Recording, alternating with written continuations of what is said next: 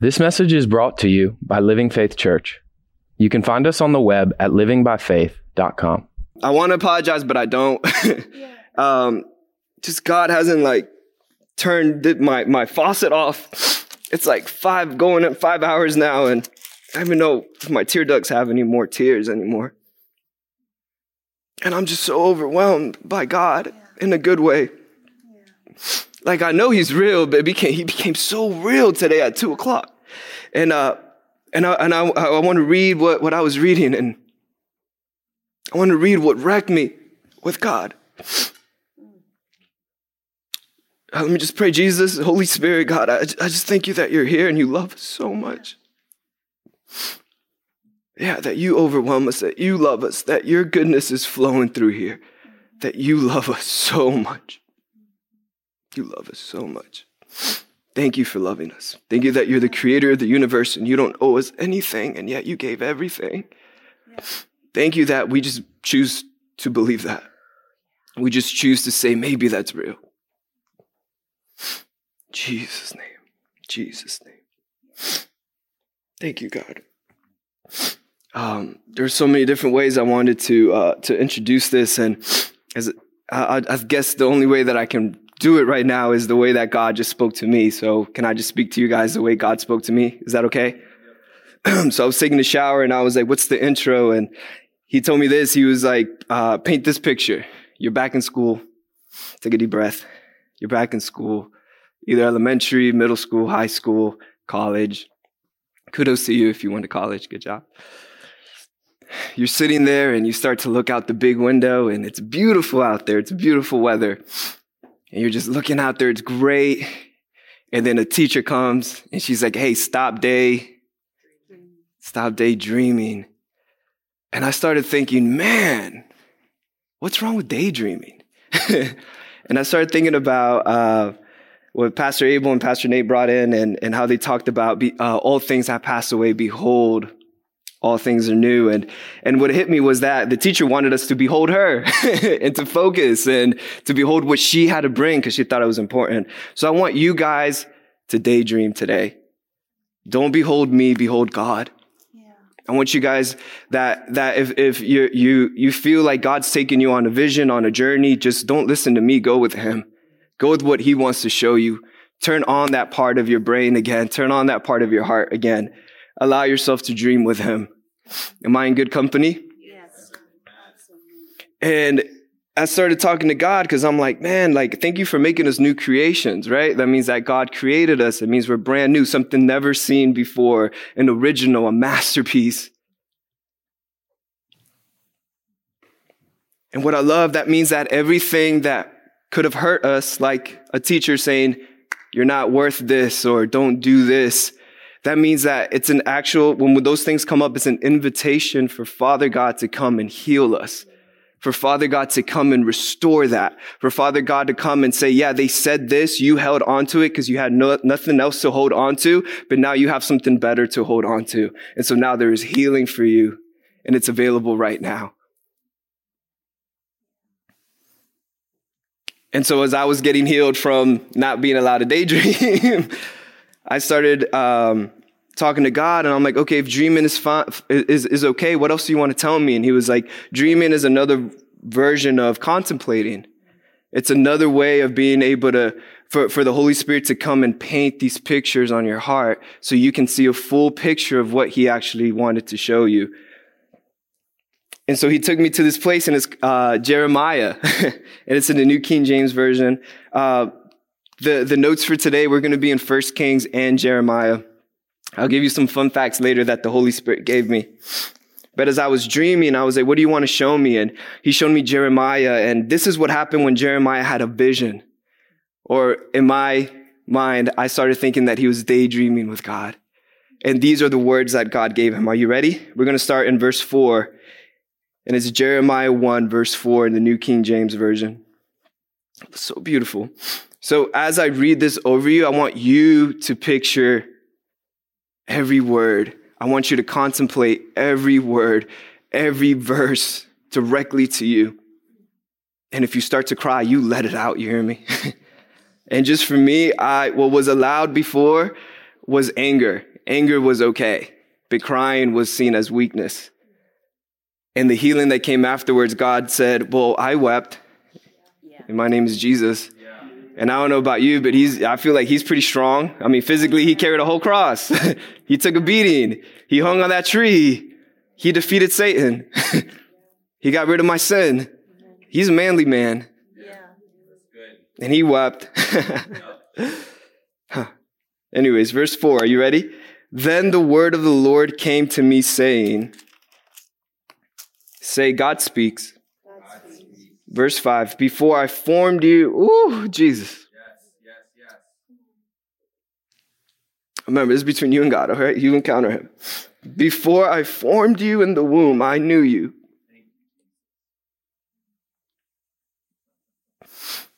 And it's okay if it, if it didn't hit you the first time. We're, this is why we're contemplating, right? This is why we're dreaming. This is why the Holy Spirit's speaking this to you. Before I formed you in the womb, I knew you.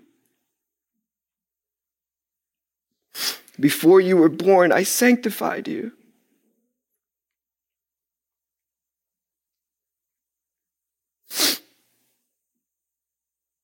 I want to read the next part, but we, we get caught up with our role and our identity and what we think we should be. And we forget these two verses before I formed you in the womb, I knew you. Before you were born, I sanctified you.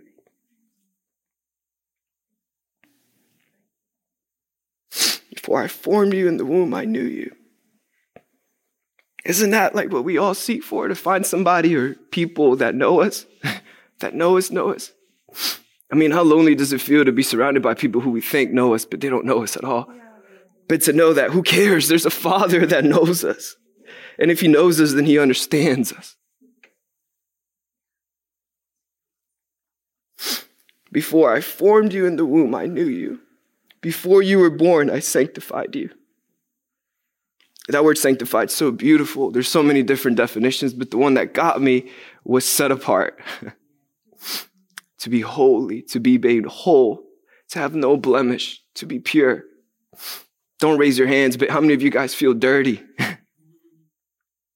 Before you were born, I sanctified you. So who's making you dirty? Who's making you feel like you're not whole? Because there's a God here that said, Before you were born, I sanctified you. I know I was so wrecked. It made God so real. Then we can get into this part. I ordained you a prophet to the nations. And that word ordain actually means give. I gave to you, to the nations, to be this role. I ordained you to be a prophet to the nations. And we can replace that word prophet with anything. Prophet just means God's mouthpiece. And yeah, in the church, yeah, you can fit a prophet role, but really, prophet just means God's mouthpiece. That means that God wants to speak through you. Isn't that beautiful? You're a new creation. That means that when you receive Jesus in your life, when you said, God, I give you my heart and I don't know what it looks like and I'm scared because others have mistrusted my heart. They didn't know me and they didn't sanctify me. But I am willing to give you a chance. I'm willing to say yes because I've heard about the good news. I've heard that you died for me. And once, once you give your heart, once you become a brand new creation, these hit you so hard. Before I formed you in the womb, I knew you. Before you were born, I sanctified you. I, I ordained you a prophet to the nations. I made you a mouthpiece to the nations. This is so beautiful because this was literally me. Okay, are you guys with me? It's so good. Verse six. Then I said, Ah, Lord God, behold, I cannot speak, for I am a youth. There were so many different ways that that, that was hitting me and, and, and, and when I was contemplating with God. Because I think that's how we could feel sometimes when we get born again and we're like, but God, I still feel like I'm lacking. I shouldn't be lacking. I'm this brand new creation. Is there something wrong with me? But what, what brings it? I love this. We're, we're going to get there, but, but it says that I had to be honest with God. Ah, Lord God, not ah, Lord Rafa, not ah, Lord myself. Ah, Lord God, behold, I'm being honest with you. I cannot speak, for I am a youth. And I love this. Verse 7 But the Lord said to me, Do not say I am a youth, for you shall go to all to whom I send you. Just a little bit of, uh, of history there. the youth part is very important because in Jewish culture is this whatever your father was is what you're going to be. But when you turn 13, you're officially a man. Which is so funny. I couldn't even grow a mustache when I was 13, you know, like, and they're saying you're a man. The thing is this between the age of 13 all the way until you're 30, your dad's like, the whole business is yours. It's all yours, but I'm not going to pay you. Instead, I'm going to father you. And I'm going to teach you. And I'm going to show you how this business runs. And when you turn 30, then you get the whole business. And that sounds really good, right? Amen. It sounds really good. I get the whole business. I get all of it. I get all the monies. Hopefully he had a 401k and that thing doubled, you know, and it, it started to grow. But imagine that from the time you're 13 to 30, you have to trust your father. You have to trust that he's going to keep his word. And this is the part that gets me is you still need people to come and work at your business. And so there's other people that aren't the son, the people that are going to inherit it, and they're getting paid. they're getting paid. What happens if we start to compare my role and your role? What starts to happen? What starts to happen when I'm like, well, God ordained me to be this, and I feel like I should be that because that looks better? We start missing out on what the Father can teach us. We're these brand new creations, which means we are adopted. Romans 8 says we are adopted. That's why we get a chance to yell out, Abba, Father, which means intimate Father. Which means that now you're part of the family business. But you're still a youth. and it's okay to be a youth. And sometimes there's youth seasons and it feels like you did something wrong. You didn't do anything wrong. You're being fathered. And his new creation, he's teaching you something. And it, but, but are you willing to trust him? Are you willing to believe before I formed you in the womb, I knew you. Before you were born, I sanctified you and I ordained you a prophet to the nations.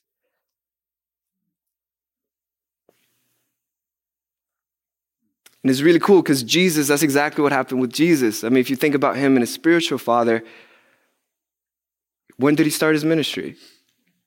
When he was 30. So that means since he was a young lad, that's actually what youth says, a wee lad. Say a wee lad. wee lad. With that accent, a wee lad. A wee lad. since he was a wee lad, he knew about his father's business. But he had to wait till he was 30 to go out there and make the biggest impact in the world. Yeah, you're a new creation, and it's okay that God is fathering you. But the power comes when we say, God, I give you permission to father me. I give you permission to show me what this new life looks like. I give you permission to show me how you formed me in the womb. I give you permission to show me how you know me. I give you permission to show me how you sanctified me, how you made me whole.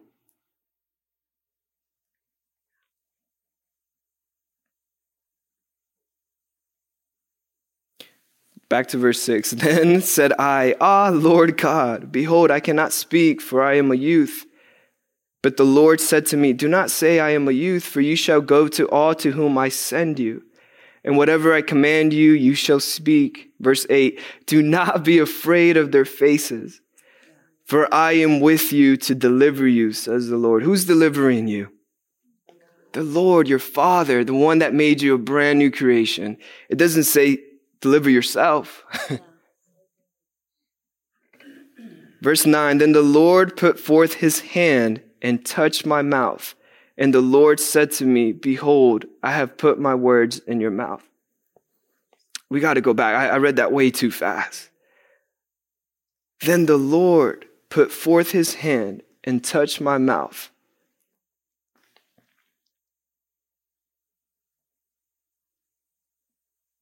It just hits me like when we get a chance to dream with God, when we allow Him to father us, then we have these beautiful visions with God where He literally changes our whole identity, where the places where we felt so unequipped, He comes and equips us.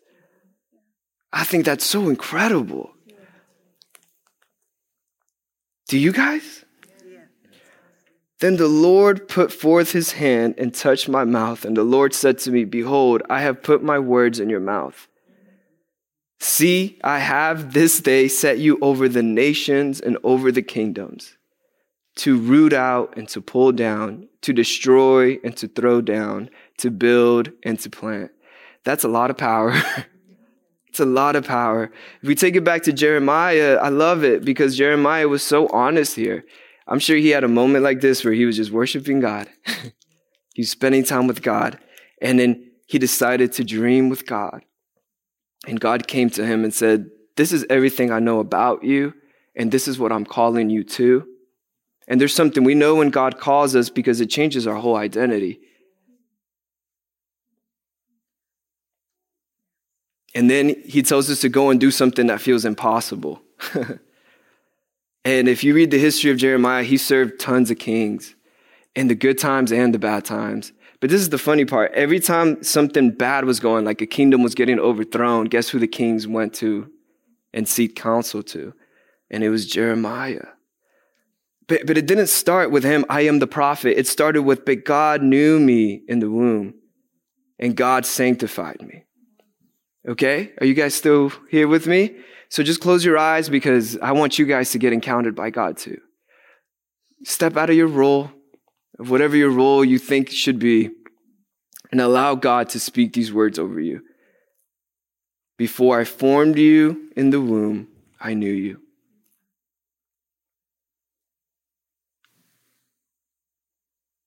Before I formed you in the womb, I knew you. Before you were born, I sanctified you and then I ordained you as a mouthpiece to the nations.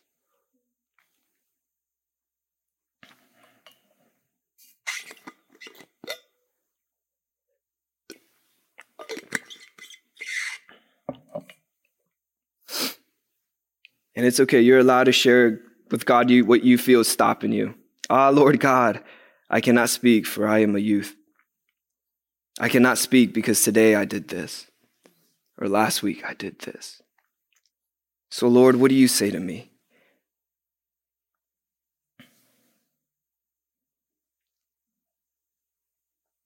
I love this. Are you ready? For I am with you to deliver you. So say, God, deliver me right now.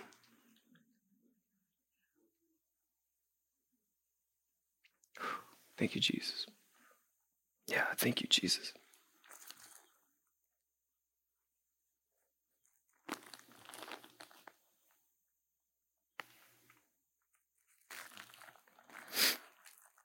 Thank you,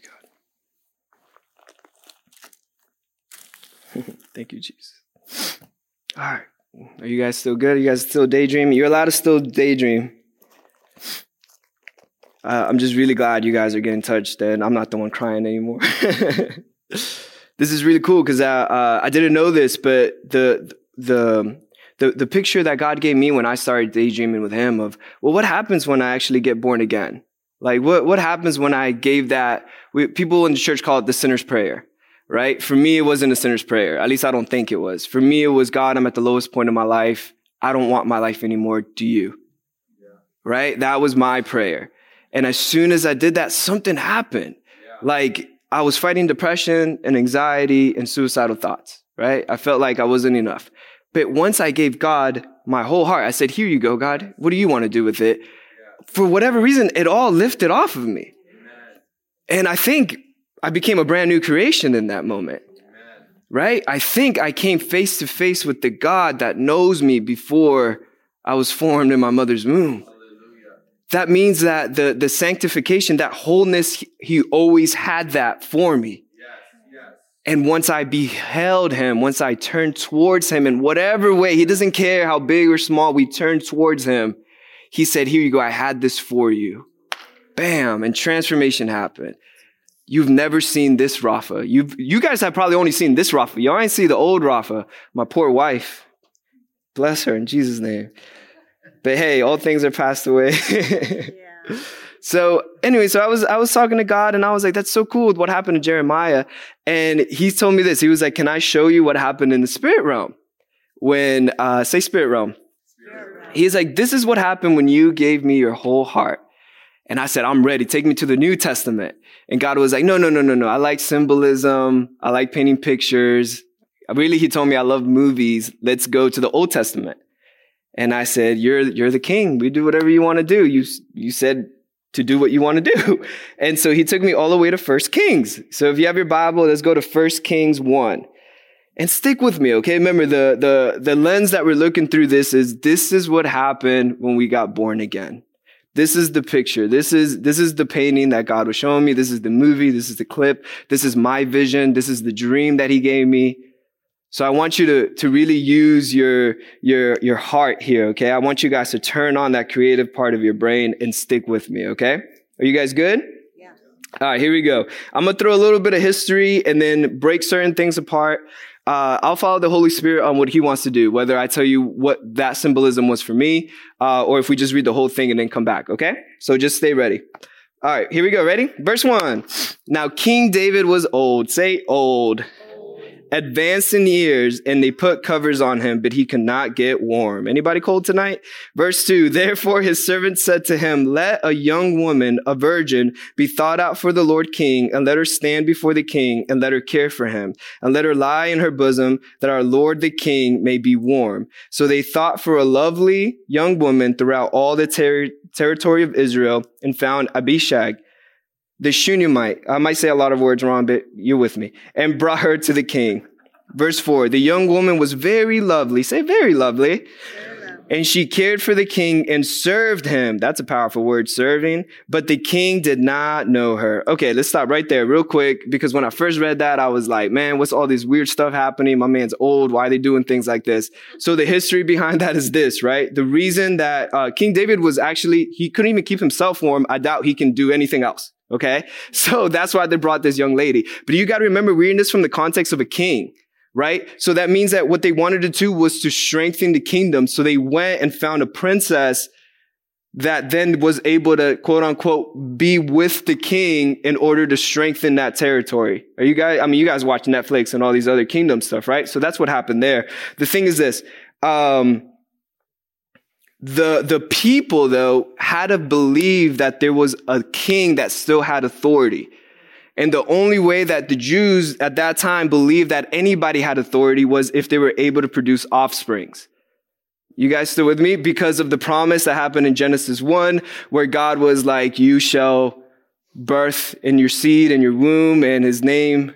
He didn't say Jesus, but we know it's going to be Jesus. So then every time a person would get pregnant or had the possibility of pregnant, they thought it was probably going to be the Messiah, right? So the minute that like your womb closed or it didn't work, people were like, you did something wrong or, right? Did that make sense? Okay, cool. So everybody's like, oh, King David has no power because he can't even produce any more offsprings. But then here comes in this very beautiful woman and their little natural brain starts turning on and they're like, oh, well, if there's a beautiful woman and there's the king, my, that's still my king. He's still my man. He still has power. His word is still valid. You guys are still good? Okay, good. To me, it took all the creepiness out of it. Verse 5 Then Adonijah, ooh, this is good right here. Then Adonijah, the son of Haggith, exalted himself, saying, I will be king. He sounds a little bit like somebody else. Come on. If you read your Bible, you know who I'm talking about. And he prepared for himself chariots and horsemen and 50 men to run before him. Verse 6 And his father had not rebuked him at any time by saying, Why have you done so? He was also very good looking. His mother had borne him after Absalom. Okay, before we keep going there, I love this. I love how they said that he is an orphan. I love how they said that King David did not father him. And his father had not rebuked him at any time by saying, why have you done so? Anybody ever feel like God's like, don't do that? And we're like, God, how can you control me? No, no, no. He's saying, hey, you're my son Yeah. and I'm here to guide you in the right path. Yeah. I'm here to say, hey, hey, the thing that you want to put above me, you probably shouldn't do right now. Do you guys caught that? And this is the thing too. Legally, Adonijah had all right to take that throne. He was part of the actual pure bloodline of who was supposed to sit on that throne. He was one of the eldest that was supposed to sit on that throne. If you guys watch any of the movies, who's the one that's supposed to take over the throne? It's not the baby, it's the it's the firstborn or the eldest that's there. But God has something really cool about using unqualified people and naming them kings and queens, naming them sons and daughters, saying, God, I have this iniquity, but he's like, don't say that. I am ordaining you. I'm setting you apart. I'm making you whole. You guys catching what's happening here? Verse 7 Then he conferred with Joab, the son of Zeruiah. And this is where I start messing up names, okay? So just don't turn your brain off. And with Abiathar the priest, and they followed and helped Adonijah. But Zadok the priest, Benaiah the son of Jehoiada, Nathan the prophet, Shimei, Rei, and the mighty men who belonged to David were not with Adonijah. That's very powerful. Underline that part right there. They were not with Adonijah. And it's so funny because you got to realize the identities that these people had and the roles that they had. Zadok the priest. So underline priest. Benaiah the son of Jehoiada. That person was actually the authority of King David. It was the authority of the king. He was the power, the mighty man, the sword of the king. If you ever read anything about David, or if you read the book Strengthen Yourself in the Lord by Bill Johnson, he talks about these mighty men, and really they're like Green Beret special forces that fight bears and rip them apart with their bare hands. Okay? To me, that sounds like a very powerful oh, person, right? But the authority, the reason that they actually said Benaiah, the son of Jehoiada, was saying he was the leader of this. He represented the king's sword. He represented the king's power. Are you guys still with me? I love this. Then Nathan the prophet. Still with me? So there's a priest, there's the king's authority, and then there's a prophet. There's three very powerful things, and you guys are like, oh, what's the point of that? Well, if we look anywhere in the New Testament and you see the word Jesus Christ, guess what Christ means? Guess what the anointing of Christ is? He's the highest priest, the highest prophet, and he has the highest authority from the king. Isn't that, oh man, you know, the reason this, this moves me, the reason this moves me is because how intentional God was to say, hey, hey, I'm this big, but I want to make sure you understand everything I did to win you tonight. I want you to know everything I did that, that when you hear my word coming into you, it is intentional, as intentional as it was me naming him Jesus Christ. But, but what happened with the other guy, Adonijah? He had his own group. But what lacked? There was power lacking. Why was there no power? How come there was no power with them? Why was there no power with them? Because it wasn't the kings. It wasn't this man that had all the power. So maybe there's times when the enemy comes and it looks good and enticing, but really it's just a perversion. Really it's the, the, the, the, the, what's that word? The, the fraud behind it. It looks like the real thing, but it's not. Maybe it looks like an apple. Maybe it looks like you should be like God. You eat this and you'll be like God. Yeah. You guys are still, oh, yeah. yeah, yeah. All right, let's go to nine. Oh, I love that part. the mighty men who belonged to David were not with Adonijah. Come on. If anything's bringing you down, bringing you a false sense of security, I'll tell you what,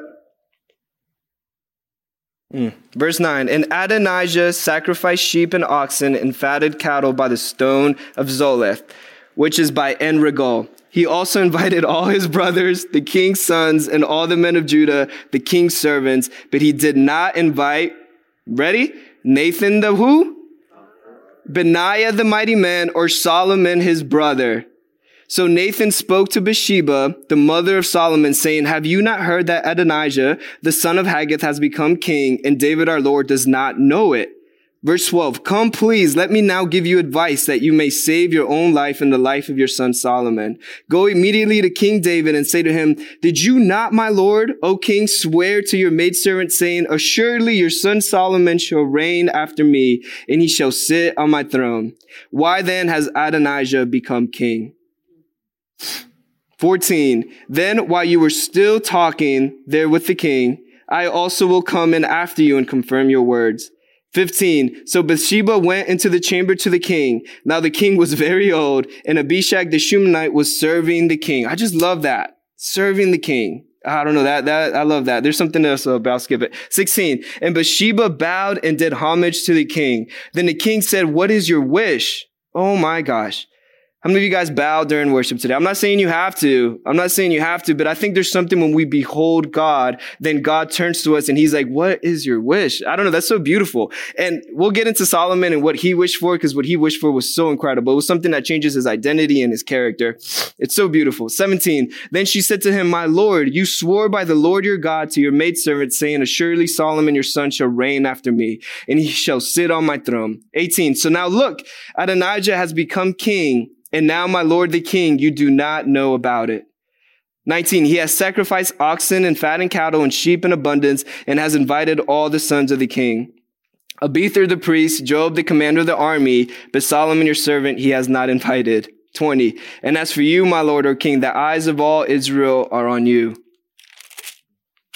That you should tell them who will sit on the throne of my Lord the King after.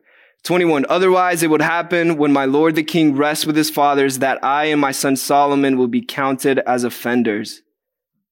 What were we before we were new creations? 22. And just then, while she was still talking with the king, Nathan the prophet also came in. 23. So they told the king saying, here is Nathan the prophet. And when he came in before the king, he bowed down before the king with his face to the ground. And Nathan said, my lord, O king, have you said Adonijah shall reign after me and he shall sit on my throne? 25. For he has gone down today and has sacrificed oxen and fattened cattle and sheep in abundance and has invited all the king's sons and the commanders of the army and Abiathar the priest. And look, they are eating and drinking before him. And they say, long live King Adonijah. 26. But he has not invited me, me, your servant, nor Zadok the priest, nor Benaiah the son of Jehoiada, nor your servant Solomon. Has this thing been done by my lord the king? And you have not told your servant who should sit on the throne of my Lord the King after him. Are you guys ready? Are you guys still with me? Does the picture painting, you see it? You see all the drama, all the Netflix, we can make a Netflix show right now. 28. Then, I love this. Then, this is where the power comes from. Nothing happened. They have all these complaints. They have the picture painted, but nothing happens. There's no change. When does the change come? When the king speaks. Come on, baby. 28, right? Was that my baby? Oh yeah, good job. 28. Then, then King David, say King David. King David. Then King David answered and said, call Bathsheba to me. So she came into the king's presence and stood before the king. I underline that because that's what we get to do. These moments when we behold God, when we turn to God and we're honest with Him. But God, I am just a wee little lad that had a hard day today. Then the king answered and says, Come to me and we come into the king's presence and we stand before the king. 29. And the king took an oath and said, I love this as the Lord lives. How long does the Lord live? Come on, that's a good word. And as the Lord lives, who has redeemed my life from every distress. We're going to pause right there. Because that's a good word right there. As the Lord lives, who has redeemed my life from every distress. God has redeemed my life from every distress. When we become new creations, when we give our life to God, what does He do? As long as the Lord lives forever, He redeems our life from every distress. And that word distress is anything from major things, like what Pastor Kathy was sharing with her testimony, all the way from the minor inconveniences that are affecting our identity and our character. Yeah, thank you, God. 30, just as I swore to you by the Lord God of Israel, saying, Assuredly Solomon your son shall be king after me, and he shall sit on my throne in my place. So I certainly will do this day.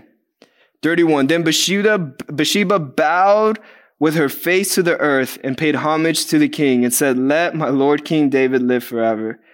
And King David said, Here we go. Oh my gosh, I love this part. Are you guys ready? Still painting the picture? 32, still daydreaming? And King David said, The word is being spoken. The word is, how do you get faith? When the king speaks to you. And King David said, Call to me Zadok the priest, underline priest, Nathan the prophet, underline prophet, and Benaiah the son of Jehoiada. Just underline all of him because all of that means he has the authority of the king. So they came before the king. The king also said to them, take with you the servants of your Lord and have Solomon, my son, ride on my own mule and take him down to Gihon. Before we keep going, I'm so happy they finally brought in Solomon. What was Solomon doing? He was waiting. Come on. He was waiting. So good. That's awesome. Pastor Abel, if he had his board right here, he'll probably say quitting and falling into the arms of a loving father. Solomon was doing nothing. He had all these people fighting on his behalf. Isn't that beautiful? When you're fathered by the king, you wait for him. You guys still with the picture? Because I'm getting rocked. I was just moved. The anointing of Christ, the prophet, the priest, the authority of the king. And they said, Get my little boy a little donkey, a little mule. Going on there, but we're like, God, that don't look like a Corvette or a Mustang. Uh, that don't look like a Mustang, God. I need, I need the stallion. And he's like, You need what I call that you need. And it looks like a little mule. And it has more power than any Mustang. 34. There let Zadok the priest and Nathan the prophet anoint him king over Israel and blow the horn and say, Long live King Solomon. Woo! Come on, make it personal. 35. Then you shall come up after him, and he shall come and sit on my throne, and he shall be king in my place. For I have appointed him to be ruler over Israel and Judah. Benaiah, the son of Jehoiada, answered the king and said, Amen. Oh my gosh. Even in the Old Testament, they said, Amen. May the Lord God of my Lord, the king, say so too. Oh, that's so beautiful. 37. As the Lord has been with the, with my Lord the king, even so may he be with Solomon and make his throne greater than the throne of my Lord King David as the Lord has been with my Lord the King. I don't know. He sounded a little bit like, I don't want to say Jesus, but Jesus, man. As the Lord has been with the Lord my King, even so may he be with Solomon and make his throne greater than the throne of my Lord King David. 38. So Zadok the priest, Nathan the prophet, Benaiah the son of Jehoiada. You, you understand that Jewish cultures, they don't just repeat things because it sounds good, it sounds poetic. They repeat things because it's made, it's important major, major points. So every time I read that, I can't help now but see the anointing of Christ, the anointing of Christ.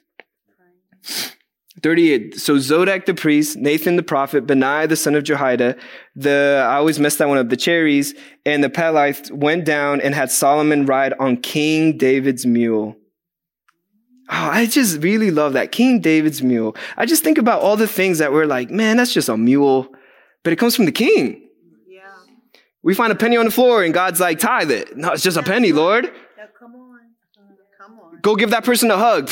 What is a hug going to do to that person? Go look at that person in the eye. That person, that person side-eyed me.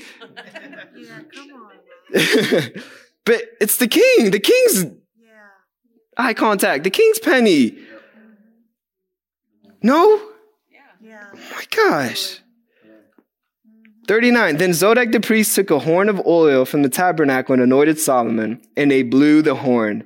And all the people said, Long live King Solomon. And all the people went up after him, and the people played the flutes and rejoiced with great joy. Oh, this is so beautiful. Are you ready? So that the earth seemed to split with their sound. Man, I wonder what happens when we worship. And I wonder what doesn't happen when we don't worship. Not a condemnation, just an observation.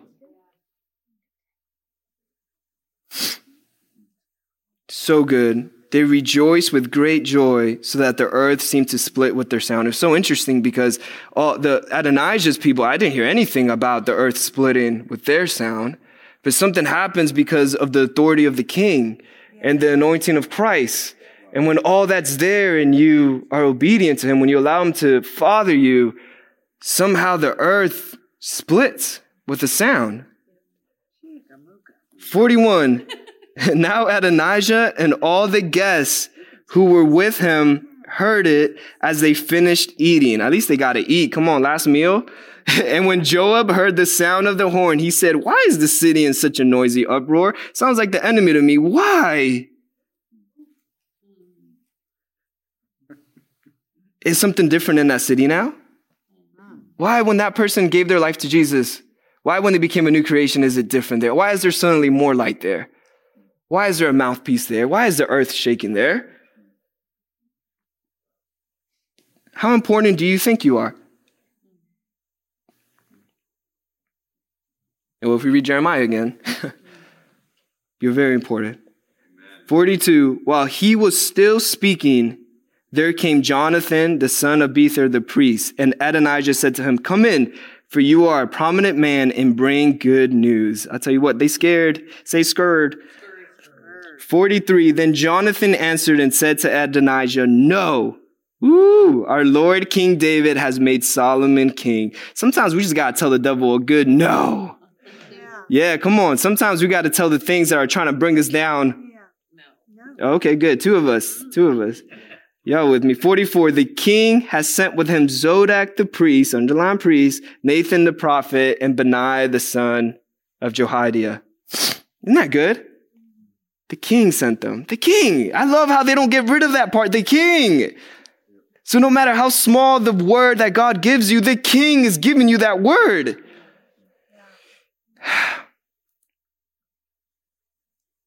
I love that. 45. So Zadok the priest and Nathan the prophet have anointed him king at Gihon, and they have gone up from there rejoicing, so that the city is in an uproar. This is the noise that you have heard. 46. Also, Solomon sits on the throne of the kingdom. Ooh, 47. And moreover, the king's servants have gone to bless our Lord King David, saying, May God make the name of Solomon better than your name, and may he make his throne greater than your throne. Then the king bowed, hims- bowed himself on the bed.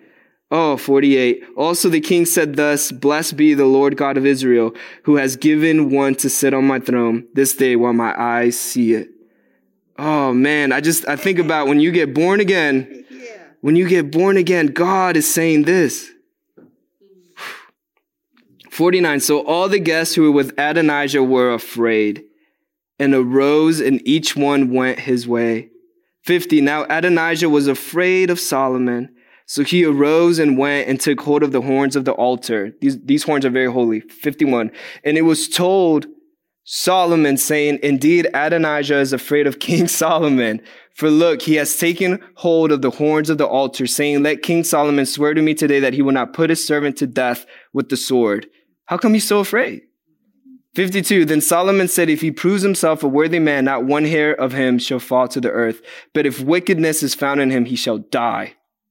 Come on. 53. So King Solomon sent them to bring him down from the altar. And he came and fell down before King Solomon. And Solomon said to him, Go to your house.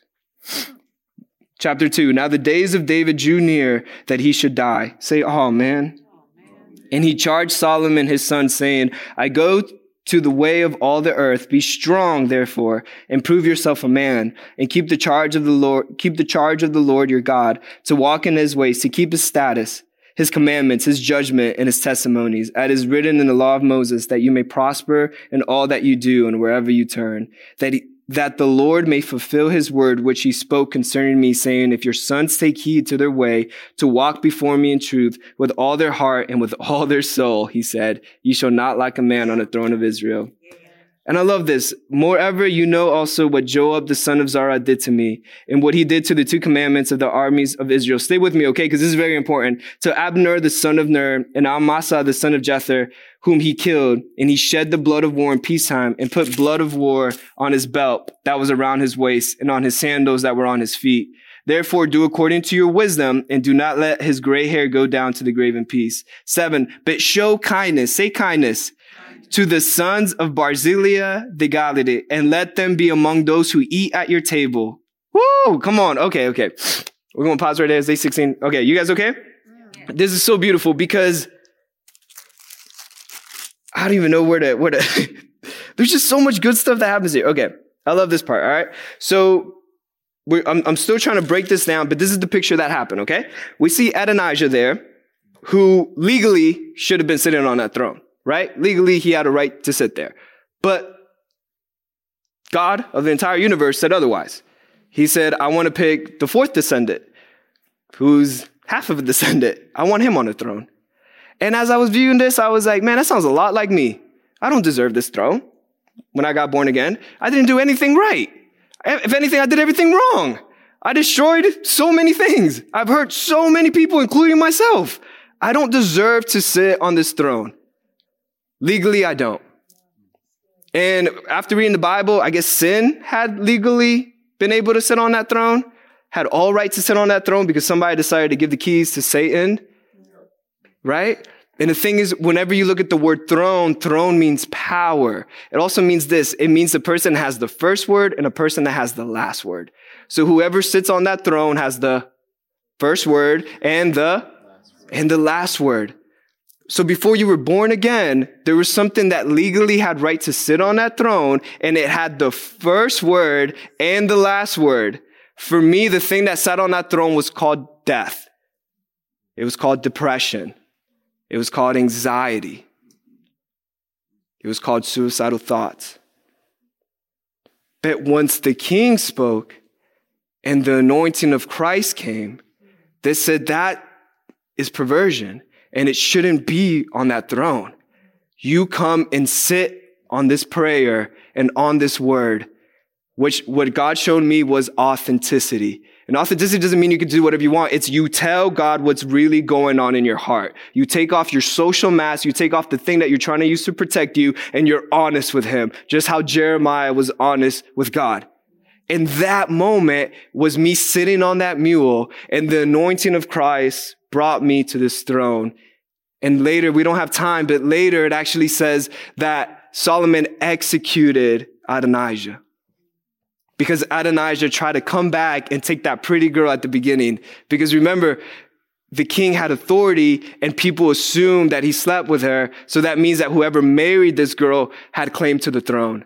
And Solomon said if he does something wicked again, if he tries to come and take something that doesn't belong to him, then it's death. And that's what Jesus did with your sins. And every time it tries to come back, the anointing of Christ is there to execute it. Are you guys catching what I'm trying to say? I, think I think this is the picture that I'm trying to paint, and it's very important. It's when you said your sinner's prayer, when you gave your whole heart to Jesus, it wasn't just these little pretty words. It was the King of the universe moving the anointing of Christ to come and dethrone the thing that had the first and the last word over you.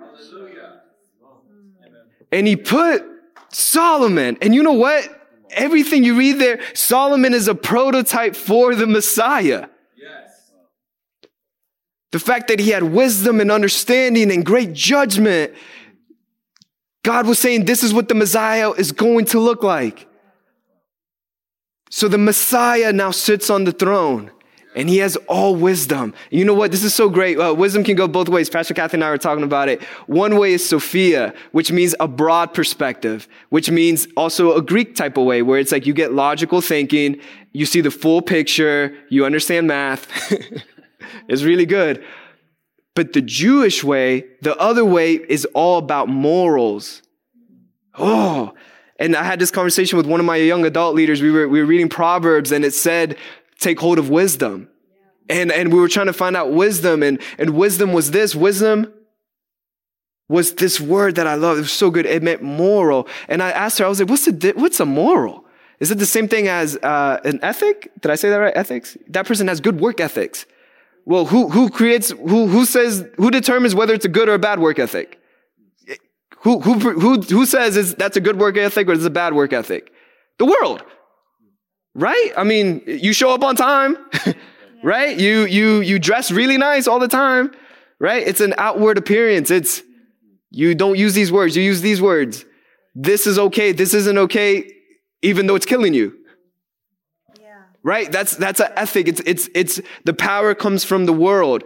A moral is something that defines your identity and your character. It means that even if you're judging me for crying, God has changed my identity and said crying is a beautiful moral. You weep. Are, you getting with me? So when we tap into wisdom, when we tap in, uh, uh, when we when we tap into the Messiah, when we tap into Christ, the anointed one, we get his wisdom and we know it's his when it changes our whole identity. No? Yes.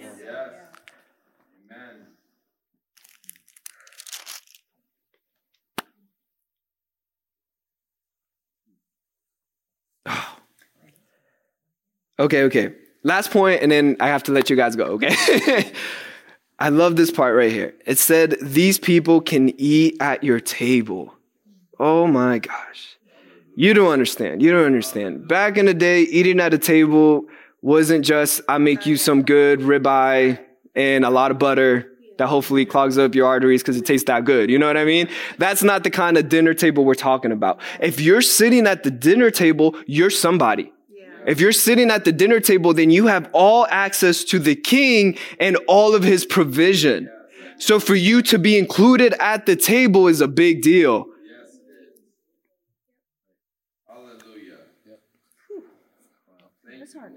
When you were born again, when you gave your life to Jesus, when you were a brand new creation, when the old was past and behold, the new is here, one of the things that you got was an invitation to the table with the king, which means that you have all provision, you have all the king's favor. Do you not get excited about that? I have to end it. There's so much more. But I just need to end with that, and we'll do an exercise with that. Is that okay? Okay, close your eyes with me. And uh, since since our, our Netflix movie stopped at the king's table, I just want you to picture yourself at the king's table, okay? You're brand new. If you're born again, you gave your life to Jesus. You said, Jesus, this is the moment that I'm saying yes to you. And now we know in the spirit realm, the, the anointing of Christ came, wiped away the thing that had the first and the last word that was dominating your every thought and your every action. And then Jesus came in and behold, it was something brand new. Come and sit at the table. That's where we are right now. So you're getting ready to sit at that table, and I want you to picture that table as, as the way you want to make, the, whatever way you want it to look like. Uh, I always see Jesus as a carpenter, and I feel like he made that table from scratch. He went out there, cut down a tree in the desert. He probably made the tree come up, cut that tree down just for you, made it beautiful, made it sturdy, made IKEA uh, benches. or benches that would make Magnolia sad. Beautiful, beautiful, beautiful benches. And he has all this food out there for you. If you feel like you've been lacking, if you feel like you haven't eaten days spiritually or physically, there's no lack there at that table. And this is my favorite part, okay? I want you to view the king not as an old man. I want you to view him as a father that is so glad that you said yes to his invitation. He has a big old smile on his face. If you can see it, just shout amen. amen. Come on and he's there and he's looking at you. He put the chair right next to him, which is a place of honor. And I just want you to picture what is stopping you from taking a seat. Whatever word came to you. What is stopping you from sitting at that table and, and enjoying from the king's provision? It could be like Jeremiah I'm just a wee lad, I'm tired, I'm unqualified, I'm unworthy. I did this. I keep doing this. And now, as, as once you see that, just I'm gonna give you a couple more seconds. When you see that thing that's stopping you from sitting down, I want you to be like Solomon. And I want you to let the anointing of Jesus Christ come. The high priest, the prophet, and the authority of the king. I want you to let him come into the room. And this is the part where you get a daydream with him. He can either stab that thing with a sword or he can gently take it away. But either way, your position is to be like Solomon.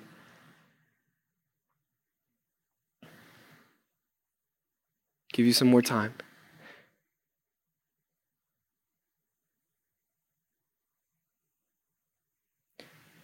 And whatever that was that had the first and the last say in your life, let him remove that right now in the name of Jesus. Let him remove that right now in the name of the anointed one.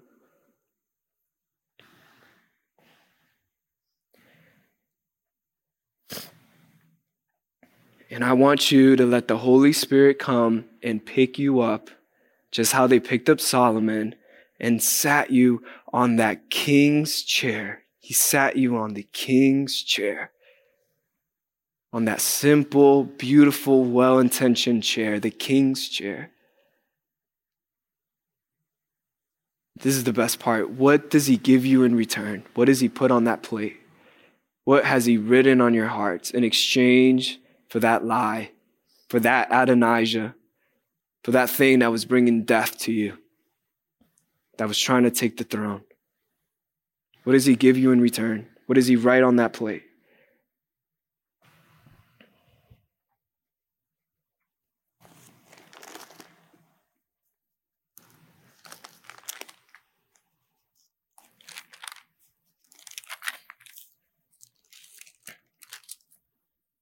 Just stay right there because I want you to picture him saying these words over you. Then the word of the Lord came to you, saying, Before I formed you in the womb, I knew you. Before you were born, I sanctified you. I, do- I ordained you a mouthpiece to the nations. And we're going to skip the rest of that verse that says, Ah, Lord, behold, I cannot, because it's gone. And he said, Do not be afraid of anything, for I am with you to deliver you, says the Lord. Then the Lord put forth his hand and touched your mouth. And the Lord said, Behold, I have put my words in your mouth. See, I have this day set you over the nations and over the kingdoms to root out and to pull down, to destroy and to throw down, to build and to plant. So allow God to plant and build in your life right now as new creations. We just thank you, Jesus, that you're such a good God. You're such a good King. You have so much power, and you decide to make tables for us. You decide to dethrone things that are killing us. You decide to dethrone things that should have, should, that had right to be there, but you said otherwise. You said otherwise. So now, now it means that doesn't have a right to sit there anymore. And we say no to that, and we say yes to you, King. And I love it. We sit firmly on our chair. We sit firmly on that throne. We sit firmly on that chair. Because that's what Solomon did.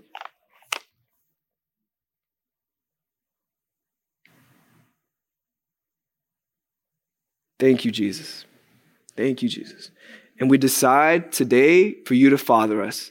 That as we drive home, we don't try to figure this out by ourselves. We do what Pastor Abel taught us. We quit and we fall into your hands we turn towards you and we say, Mighty King, you did all this. What do I do now? We didn't get a chance to get there, but that's what Solomon ended up doing. But I don't want to mess it up. So, yeah. But if you guys are with me, just say amen. amen. And then, I don't know, clap to Jesus. He's a good God, right? Yeah. I love you guys. Thanks for listening to my dream. I love you guys.